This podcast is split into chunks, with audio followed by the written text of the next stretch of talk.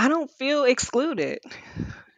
You know, I I feel like I belong. I feel like I can bring my whole self to work. I don't think I need to be someone else. I'm not worried about the definition of professionalism because to me, professionalism is the new ism that excludes people, um, that upholds oppression uh, and systemic structure that was built to exclude people. I don't want to have to worry about that. I just want to come to work, do a great job, know I'm doing a great job, and receive the same everything else that any other person would get because I did a great job.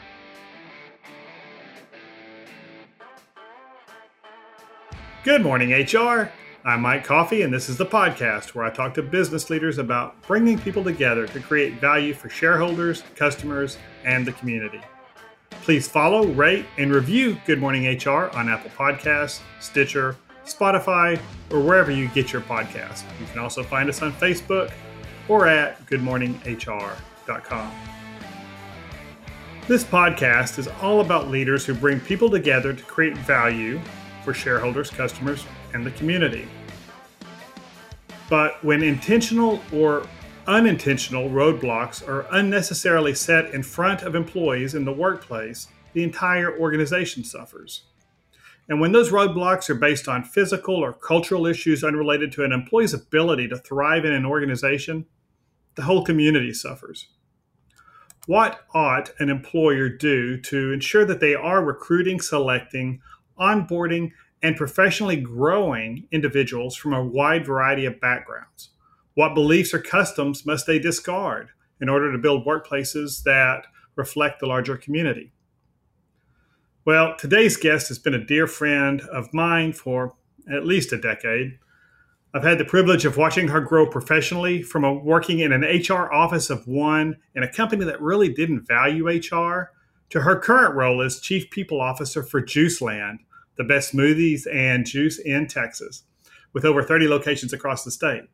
She's also an adjunct professor at the University of Texas and a sought after speaker on diversity and inclusion issues, including her TEDx talk on busting the stereotype of the angry black woman. Angela Shaw, thank you so much for being with me today. Hello, Mike Coffey. I am honored to be here and excited about our conversation today. Well, it's it's it'll be fun and I hope challenging for certainly for me, but uh, I hope for our audience too. You've worked on DNI issues in both the public and private sectors. What do you see as the difference between implementing a program like that in a privately owned company or a uh, versus a government entity?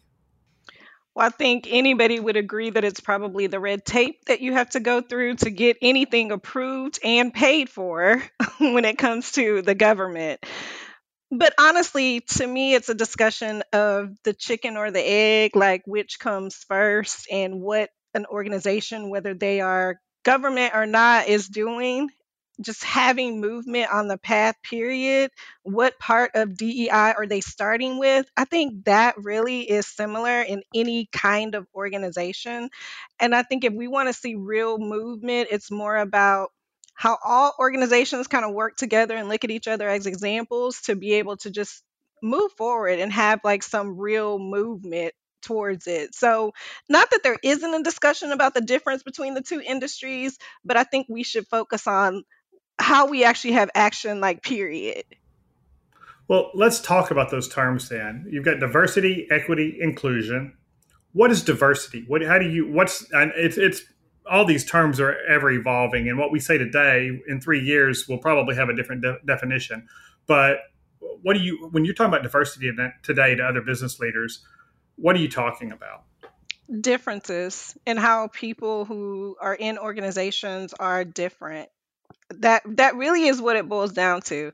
I think people talk a lot about very common factors that we all know. So race and gender are probably the most common factors, but we also know sexual orientation is becoming a really big topic when it comes to diversity, but also veteran status, parental status, education status. There are just so many factors that we should be thinking about. Big picture definition of diversity. Okay, so diversity, just having a bunch of different people in the room. Yes. Uh, with all kinds of backgrounds. then what is equity? So, equity is that everyone has the opportunity for the same things across the board. So, how I am selected to come into an organization and I'm being compared to the same standards as anybody else. When I come into the organization, that I am treated the same, that my total compensation is the same, that we are using using actual standards that keep the impact equal, right? The impact of whatever it is that it is equal. And so, whatever things we put into place, whatever resources we provide for that impact to always be equal is equity to me. So, how I grow, how I get the opportunity to grow, how I'm developed, how I'm retained, and that someone cares about I'm being retained. To me, that's equity. So, back in you know Title VII 101, you're talking about both really disparate treatment and disparate impact then right what the oh, you know this this may not be a policy we put in place specifically to affect this group Right. but we don't have a business case for this policy and it's creating an impact on that group and so And let's let's talk a little bit about the difference between those two, right? So disparate treatment is I am on purpose treating a group different based on a factor. And then the disparate impact is I have a rule across the board that affects groups differently. And we should care about people being affected differently, which is why I talk about this equal opportunity. So this this opportunity that I have the same and that we put whatever resources into place that everyone has the same opportunity. And that's how you counteract the disparate impact that can happen. and that's probably and we can circle back but i think that idea that one of the thing one of the com- complaints uh, that you hear business you know business leaders or maybe not business leaders as much as detractors of DEI say is that uh, you're looking for equal outcomes regardless of, of background even though different backgrounds may you know education levels and opportunities people had that were far outside of that employer's control could affect uh, how a particular individual succeeds in an organization. Um, and so are you when you're talking about equity talking about equal outcomes for for everybody? Or are you talking about a meritocracy where some people have the opportunity well everybody has the opportunity but those who have the skills knowledge and whatever else it takes to succeed in the organization are able to do so So in order to give equal outcomes, right, that sometimes that sometimes means that you have to do different things. So it, you know, I, I I don't know. I don't know how I can work meritocracy into that, right? But I think that when it comes to equal outcomes, it, it means that everybody doesn't um everyone doesn't need the same resources to to get to equal outcomes. And of course, it's complicated because you talked about how different individuals had different experiences, different backgrounds. Maybe this person didn't have the opportunity to go to college. But how do we change what we do to give those equal outcomes? so okay um, but there are i mean there are skill sets and things like that that employers by and large you know don't want to train everybody on on how to do their job. I mean you know the, the unique things that are that come with doing the job yeah in our organizations is how we do it. Employers definitely should and you know need to uh, do the training around those issues. But the expectation and just clear tell me if i'm wrong here but i don't think your expectation is um, that an employer rework their their system to identify people who wouldn't otherwise be qualified for a position and give them that opportunity to to you know to you know at the employer's time and expense to build build them into that role. What you you know but to give them you know but all things being roughly equal everybody has the same opportunity uh, to succeed or not I would say overall, it is not my opinion that an employer completely reworks whatever they're doing to include other people. So I would say overall, that's not what I'm saying. I would say that there are already underrepresented people who meet the requirements but are being excluded right because of these factors being given value. So I So I give me some examples of those factors. The I dare factor, what I dare factors? say it's two different conversations, right? Okay. yeah, so women not being hired because we think they're going to have babies and not be here. Um, black people not being hired because there's this bias that we have that we think black people are not educated enough or have enough experience or knowledge to do this job there's also this um, unconscious bias that everybody loves to talk about, which is uh, something in you that makes you take action that has negative impact on other people. And how are employers trying to think about that, counteract that, and make sure that that is not a reason why they're not hiring people with underrepresented factors? Women, veterans, parents, black people, Hispanic people, you know, how are, how are they thinking about that and counteracting that which we all know is happening. Sure. And and I'm gonna this I've I'm, I've begun. To, this is uh, the eleventh, I think, tenth or eleventh episode of of the podcast. I'm using the podcast often as a confessional of sorts for myself. Um, the uh, my concern. I've never had. Uh, you know con- concerns around people's color of people's hair and you know i've got i've got some employees who are a lot more creative than my 52 year old self is about uh, hair and how i present present myself uh, and um, but we have uh, signature blocks on all our emails with people's pictures on them and it's it's great you know because our, our clients almost never meet us uh, or see us, but it's been great over the last several years to have those. People have an idea who they're talking to, and it builds a relationship, I think.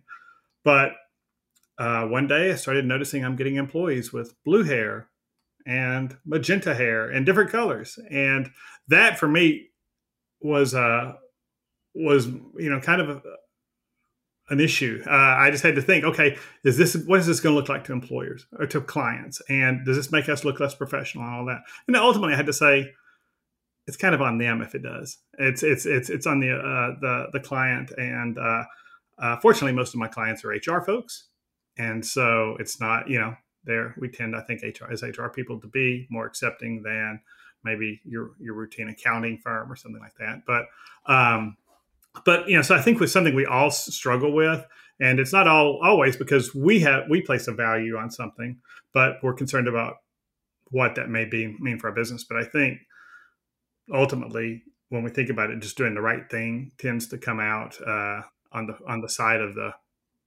non-conforming, the right, the, yeah. yeah, yeah, the non-conforming or the diverse uh, candidate. The non-judgmental side, yeah. the right side. I I will add a caveat to that though. Um, there are some um, characteristics that people have the ability to change: hair color, tattoos, piercings, right? but there are other characteristics that people don't have the opportunity to change right. like the color of my skin right. and so when we think about the comparison of you didn't hire somebody because they had blue hair versus you didn't hire somebody because they were black it's not an apples to apples comparison and so while we want to have a big picture view of DEI, we also want to remember that there are some nuances there, that there's a difference between my hair being blue and I'm a black woman. Okay, that's that's a good point. And then inclusion. So we've talked about diversity and equity. Uh, where does inclusion fit into that? What does that feel like? I don't feel excluded. Okay. You oh. know, I, I feel like I belong. I feel like I can bring my whole self to work. I don't think I need to be someone else. I'm not worried about the definition of professionalism because to me, professionalism is the new ism that Oh excludes wow. people, um, that upholds oppression uh, and systemic structure that was built to exclude people. I don't want to have to worry about that. I just want to come to work, do a great job, know I'm doing a great job, and receive the same everything else that any other person would get because I did a great job. So I think naysayers or people who are against diversity, equity, and inclusion, they always want to find they all the things that they want to find like why it doesn't work aren't the things. So oh, we're we have to lower our standards.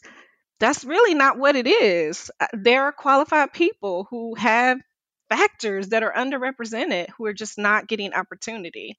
So I'm lucky enough to have gotten opportunity to have ascend in my career, And when I go to work every day, I want to be judged on these bodies of work that I built, Mike, that you Mhm. cannot discount, right? Right. Not on the color of my skin and not because of my gender or any other any other thing about me. That's inclusion. Let's that's that's good. Let's dive deeper into that professionalism then. So, you know, most organizations have something around they want their employees to act professionally with one another, and certainly if they're client facing, you know they've they've got uh, some written or unwritten standard as to as far as quality of communications and uh, you know use of the English language, things like that. So, talk to me about uh, English language or whatever language they operate in, um, and what their customers uh, need in order to, to interact with them. Um, talk to me more about what you said about professionalism being an ism, and and how how is that used to uh, to unfairly uh, advantage or disadvantage uh, one group or the other? Yeah, and I would again introduce the caveat of characteristics that we can change versus those that we can't, right?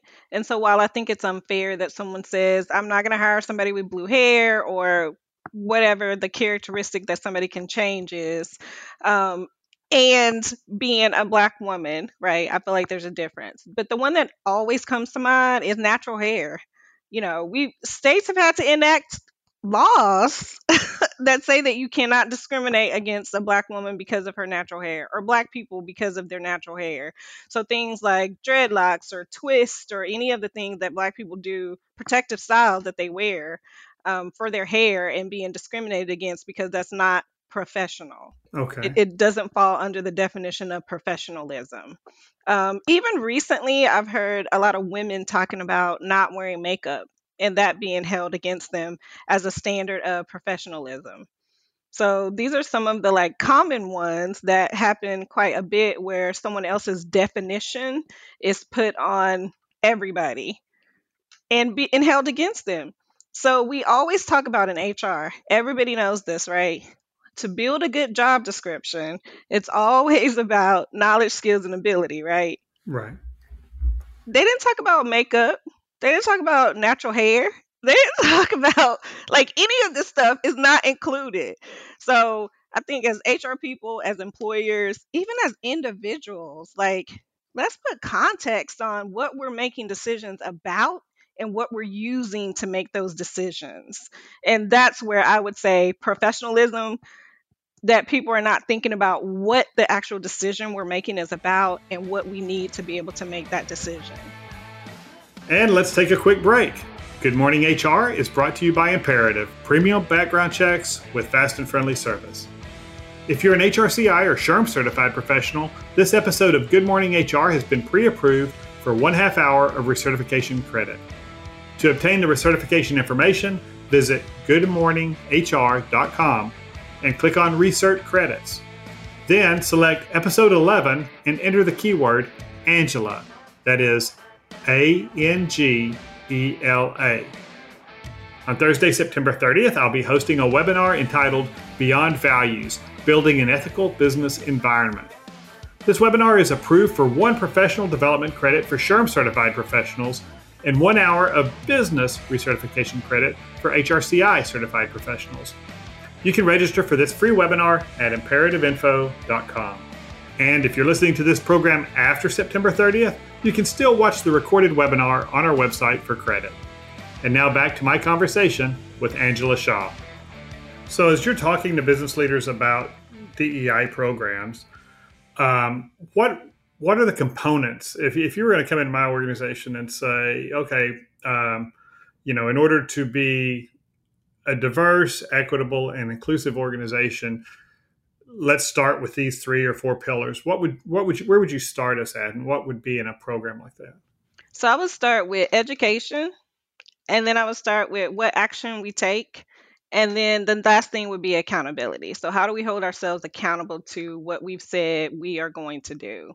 And I think that there are a lot of different ways in which you do that. But when it comes to education, I think you need to hit a lot of different, like, um, cylinders, right? So, information needs to be coming in on a regular basis from all kinds of places to be able to get to a within your organization um, shared knowledge shared beliefs, and shared behavior. And once you have agreement on that, that's what you hold people accountable to right? Well, you're talking culture there, right? Right. Right. I mean, yeah, okay. But I hate to call it that because I feel like culture is a negative word that people again use in a bad way. Mm. they use it in a bad way. It's used to exclude again because we keep talking about cultural fit versus add. To fit to, to be in our you know the excuse for not getting a job, not a cultural fit. What does that even mean? You didn't go to this university or you didn't mm-hmm. graduate from university or you don't have this specific type of experience. So, yes, it's culture, but I just don't want to describe it as that, right? So, when we when we make these agreements about this is the behavior in our organization that we want and it should be based on like already existing values and mission, right? Almost every organization has that. This is how we want you to embody that you work for our organization. That's our definition. And we get this behavior that we agree upon. We've taken in this education. We've talked about all these different factors. We've gotten to this place of, I know I have bias and I need to counteract that. So we have this agreed upon behavior, which is hard enough. And there's still a lot of organizations that even have to get to that. They haven't even got to that yet. But if they've gotten to that, I really feel like the hardest part of the process is uninviting those people from the party who do not meet this definition. That has been the hardest part. So you have someone in your organization who is having behavior that suggests that they are racist, sexist, or discriminatory, but we don't uninvite them. We just let them continue to be here and torture and oppress people. Yeah, there are a lot of bad managers. I had Terry Swain on uh, a few episodes ago talking about how the pandemic uh, exposed a lot of bad managers, and there are a lot of people who we would tolerate their their management style or they succeeded their management style uh, in person, you know, through intimidation or coercion or just you know old school management, walk you know management by walking around, and then uh, when they didn't have employees in front of them all day uh, the deficits in their real ability to be a leader were really evident. And uh, and so, but what you said about culture that's interesting because culture. Uh, that when I'm doing my presentations on building culture, I always talk about culture being the unwritten set of rules about how things get done in the organization. And I think what you're saying is, yeah, there are there are cultures out there that get things done, but the way they get them done may not be uh, ideal for a lot of the the candidate pool or employee base and because it's not inclusive it's really good yeah. Yeah it's not so. inclusive. If you don't meet this criteria that we set for our culture you are not a fit and we are excluding you. And if those organizations will look at the metrics of those people that they're excluding i bet there would be some similarities in the kind of people that are being excluded. Some disparate impact or treatment going on. Interesting so you said education, and then what was the second pillar? I, I should action. Action. Okay, so what does that look like? So action looks. You like, said uninviting certain people, but beyond that, but, it look but like? It looks like we we do what we say. So we're not just out here putting a black square up. We didn't just make a statement, right? We didn't just we're not just changing our logo colors. Mm-hmm. We're actually doing work, right? So we, this action is is all encompassing. So it's our continuous education. It's uninviting people. It's the way we train our managers to have conversations, to be empathetic, to not run from uncomfortable all of that is the action part. Like it's continuous and it is across the entire organization that this action needs to take place. And then that accountability, which again, it can look different ways, but yes, is absolutely uninviting people. It's also looking at your metrics and like how your educating is affecting, how your action is affecting. You know, it takes place through surveys or exit interviews or having conversations with your employees about how they feel coming to work every day that that's all the accountability part that organizations can look at to see are we having movement? You know do people feel good about coming here? Would they recommend other people to come work here? That's our accountability piece. You mentioned metrics. If if if i implement a, a, a dei program in my organization how do I measure actual success? What does that look like in six months, a year, or are we talking two or three years to take to make uh, a viable change? Yeah, so I think it's at at all of those intervals, but it's who do we bring in and do they stay? I mean, I feel like that is the biggest metric right there. So who did we bring in and they all look different and did they stay? And And so I think that and so it's all not that just a matter of counting noses, though. It's about finding fully qualified candidates. You're not compromising correct. quality or anything like. That. And I think that's Correct. one of the things that uh, people uh, who you know automatically respond negatively to I know, Mike, but it's an excuse. It is just an excuse because they don't want to give up power, hmm right? they don't want to be uncomfortable. That's why people come up with excuses. Interesting. And so, so all those metrics over some period of time, we'll know if we're successful or not. If productivity and performance is the same or better, and our workforce looks more like the community around us. Yes. Okay. And people push back against that. What kind of you mentioned, you know, what or just what kind of pushback do you hear from business leaders? Uh, Either you know, opposition or just fear. What do you hear back from them about why they don't want to implement something like that? They don't have time. We don't have time to be intentional or to put this extra work into that. That's not the most important thing, right? So it just happens organically. We hire the best talent. I would be embarrassed though if to say I hired the best talent and there is no diversity on my my talent team. I would be embarrassed by that, and that would make me want to go be be intentional. Um, and so I would say they need to break down those reasons, right? So let's just take that one that we just talked about. I hired the best talent for my team, which means I don't have to pay attention to diversity because I'm just hiring the best talent, right? Right. So breaking that down as the reason. So what you're saying is there's no underrepresented person that has the skill set you're looking for. That's really what you're saying. That the definition of best talent never includes a black person, a Hispanic person, a woman. It never includes that. I mean, I would have to break that down. I just that is not the truth. and I think when you ask that question, it's not the truth, Mike. I mean, is that the truth? And I think when our you know when our when our recruiting strategies are heavily focused on current employee referrals and uh, and posting to the same set of job boards that we all post to, um, maybe we're missing a lot of those candidates. Uh, so and you know certainly employers of a certain size have affirmative action plans in place and uh, but unfortunately we all know that those are those EEO reporting is uh, you know largely a a numbers game. And you It can you can make an organization look and if you really want to do it right i think what i'm hearing from you is you got to do a little extra work uh, uh, in your recruiting and selection process. And you might be surprised to know I'm actually not a fan of affirmative action plans. oh i don't Um, think anybody who's ever been in hr more than a week is. not just because I'm in HR, but I feel like it perpetuates the myth that there are not qualified people out there and ah that you only hire for numbers. It perpetuates that. And so, as a person personally who has worked very hard to be an expert in my field, that reflects negatively on me. oh And I don't like it. and I don't like it.